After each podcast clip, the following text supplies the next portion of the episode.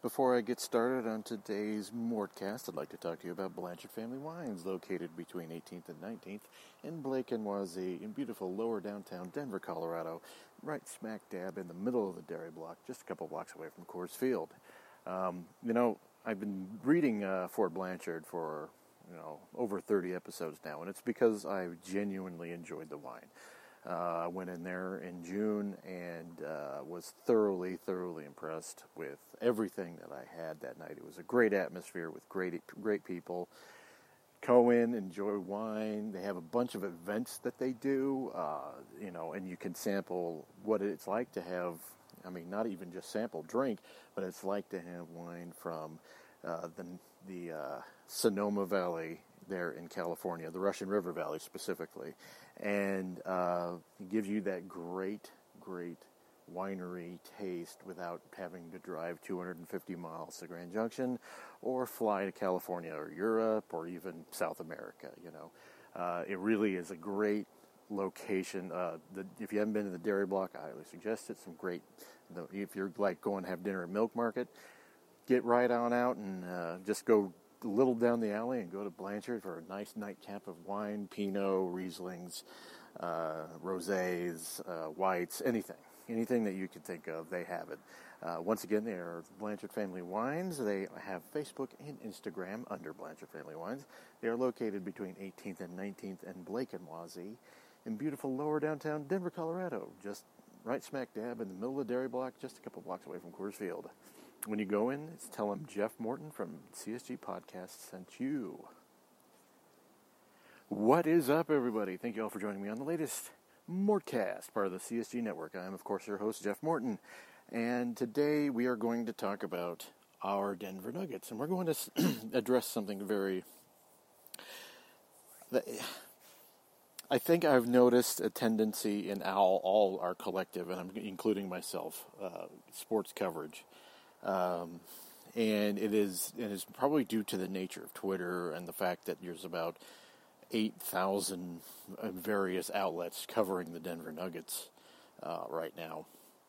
Although not the not apparently not full time on the Fan, but they're getting better. But there is I think we have a tendency to overanalyze things. Some issues are very basic. Some issues are, whether it be success or whether it be failure. Those two things, by and large, you can point to specific things and you not overcomplicate things. I think some of this stems from the fact that everyone's trying to look at a new angle, and everyone is genuinely very smart, but when very smart people start thinking about a subject, sometimes you overthink things, and it turns into a extremely complicated solution to a very simple problem. And I think this is kind of what's going on with the Nuggets second unit, with specifically our analysis of it. I think Michael Malone knows, after the Nuggets lost in one of the most atrocious performances I've ever seen to the Atlanta Hawks. Granted, Trae Young went off. He had a big night. But the Nuggets still should have blown them out, despite Trae Young having 42 and 11 assists. This wasn't we lost because of Trae Young situation. The Nuggets lost because their second unit is abysmal, and actually, by and large, has been all year. And some of this stems from Michael Malone's philosophy of, as I've always said more about Michael Malone, he's more Pat Riley than he is Eric Spoelstra. And those people who know basketball will understand what I mean by that. Pat Riley had a certain style that he employed with both the Knicks and the Miami Heat that were diametrically opposed to the way he played with the Lakers, but that's another story.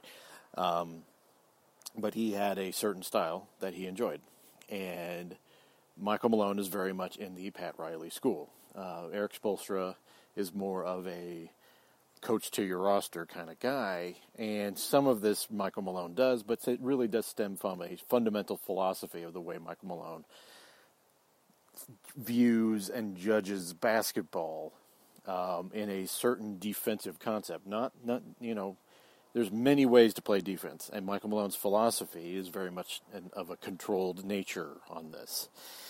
Some of that stems from him. Some of it stems from the fact that the Nuggets, when they go out on the lineup, and some of this, obviously, as Malone has to figure it out, and I think he has, is that when you go out there in your second unit and you have Mason Plumlee, Torrey Craig, and a suddenly cold shooting Jerami Grant, you have three players who are complete offensive minuses. And it's been predictable every time. The Nuggets were on, at one point an 11-point lead in the first quarter. They led by 9 heading into the second quarter. The bench unit was in, and the bench unit just it was lightning fast. The Nuggets both gave up the lead and were down by anywhere up to 11 points in that second quarter. You know, it was not pretty. It was predictable because, I mean, as much as Michael Malone was harping on the Nuggets' defense, the problem was the Nuggets scored 121 points against the Atlanta Hawks because the Atlanta Hawks are legitimately a terrible team, okay? Let's face this first and foremost. The Atlanta Hawks are awful. They have Trae Young, but they are an awful team. And they play with pace. They play at a bigger pace than the Nuggets do.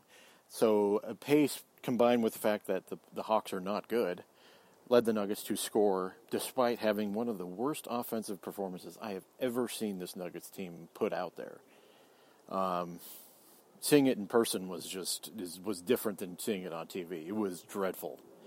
It was absolutely dreadful. They couldn't hit a shot. Jerami Grant must have missed about 4 open shots. Nikola Jokic was like 1 of 8 on 3-point shots. It was terrible. It was dreadful. It was really, really bad. And that wasn't through offensive execution. It was because the Hawks are not a good team. And they scored 121 points because of it. The reason the Nuggets weren't leading the whole game and didn't blow out is because their second unit came in the second quarter, and it just sucked the momentum out of the game. And the Nuggets just became a team that does. They do a spread pick and roll with Monte Morris and Mason Plumlee, and the rest of it is just like they have no flow. They don't let their offensive players create. Michael Porter Jr. is in for 6 minutes, and looks like he is absolutely terrified to make a mistake, which is exactly where you don't want your rookie to be. At some point, you need to let your offensive players do what they do, and they are going to have to take the reins off of Michael Porter Jr. and just let him create, because he had a nice almost assist to Mason Plumlee where he created in the lane, dished off, and it was like, oh man, that's great. He had a nice mid-range shot and finished with 2 points, and that was it. Often he gets lost, or he doesn't seem to he wants to have the ball because he doesn't want to make a mistake. And I think that is contributing to the second unit issues. I do believe that having 3 players out there who can't score, basically, or score with any sort of alacrity, they can't. It sucks all the momentum away. And it's simple. It's absolutely simple. The Nuggets need to find a balance, and I don't think that means, and here's where I'm going to disagree with a lot of the analysis so far, I don't think that means playing Jamal Murray more with the second unit. I think that means playing Torrey Craig less. Period. It works in the playoffs, but if we're going to boil this down to the crux of the issue that the Nuggets have, despite how occasionally Craig can be a good defender, he creates no space on offense. Teams dare him to shoot. There's no spacing out there, and by and large, and he does shoot, he'll miss it. And this has been true for the entirety of Craig's time in Denver. It's different. People, before you say the playoffs, let me tell you something. Playoffs are different. The playoffs slow down. You play series, and playoffs are about matchups. That is completely different. Throw the playoffs out of the scenario. Regular season basketball is different, and you can't have a guy who's out there and can't create any offense, and teams don't respect. Because you also have Mason Plumlee, who you need out there as your backup center, and you also have Jerami Grant, who really is the backup power forward. You need those guys out there.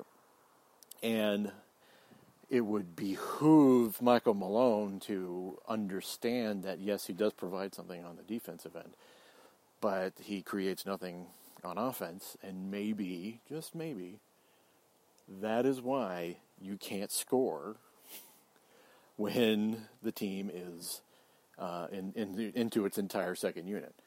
I think we focus on Mel maybe getting Jamal time. No. I mean, that may happen. That may happen.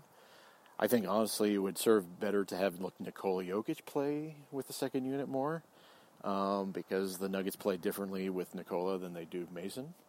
I think spreading those minutes in a different way would help.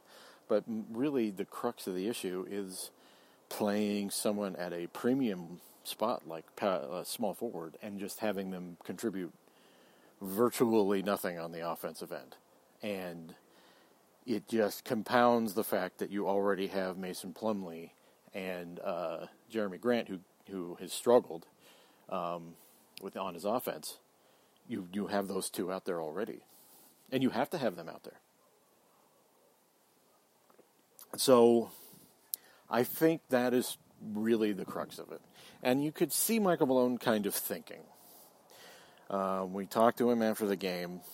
Look, I was expecting him to be in a worse place than he actually ended up being.